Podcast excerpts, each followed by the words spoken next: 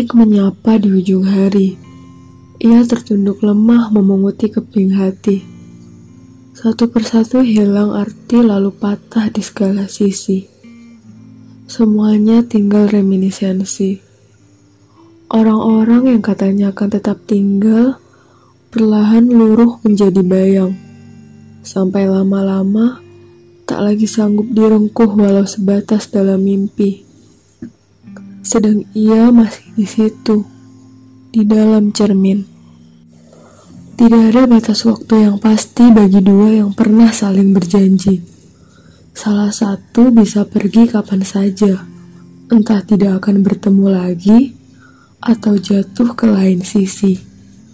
Sampai yang tersisa hanya satu, seseorang di dalam cermin.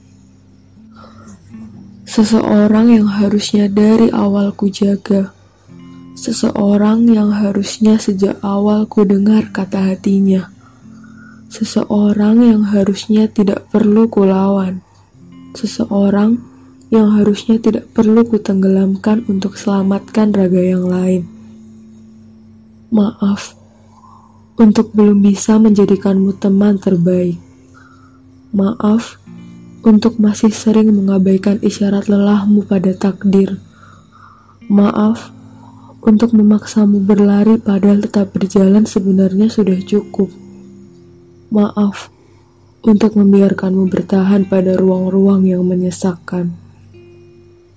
Seseorang itu ternyata satu-satunya yang tidak akan pernah pergi. Satu-satunya yang bisa menopangku. Seseorang yang juga bisa kau sebut aku. Karena sampai akhir, sejatinya yang kita punya, ya cuma diri kita sendiri.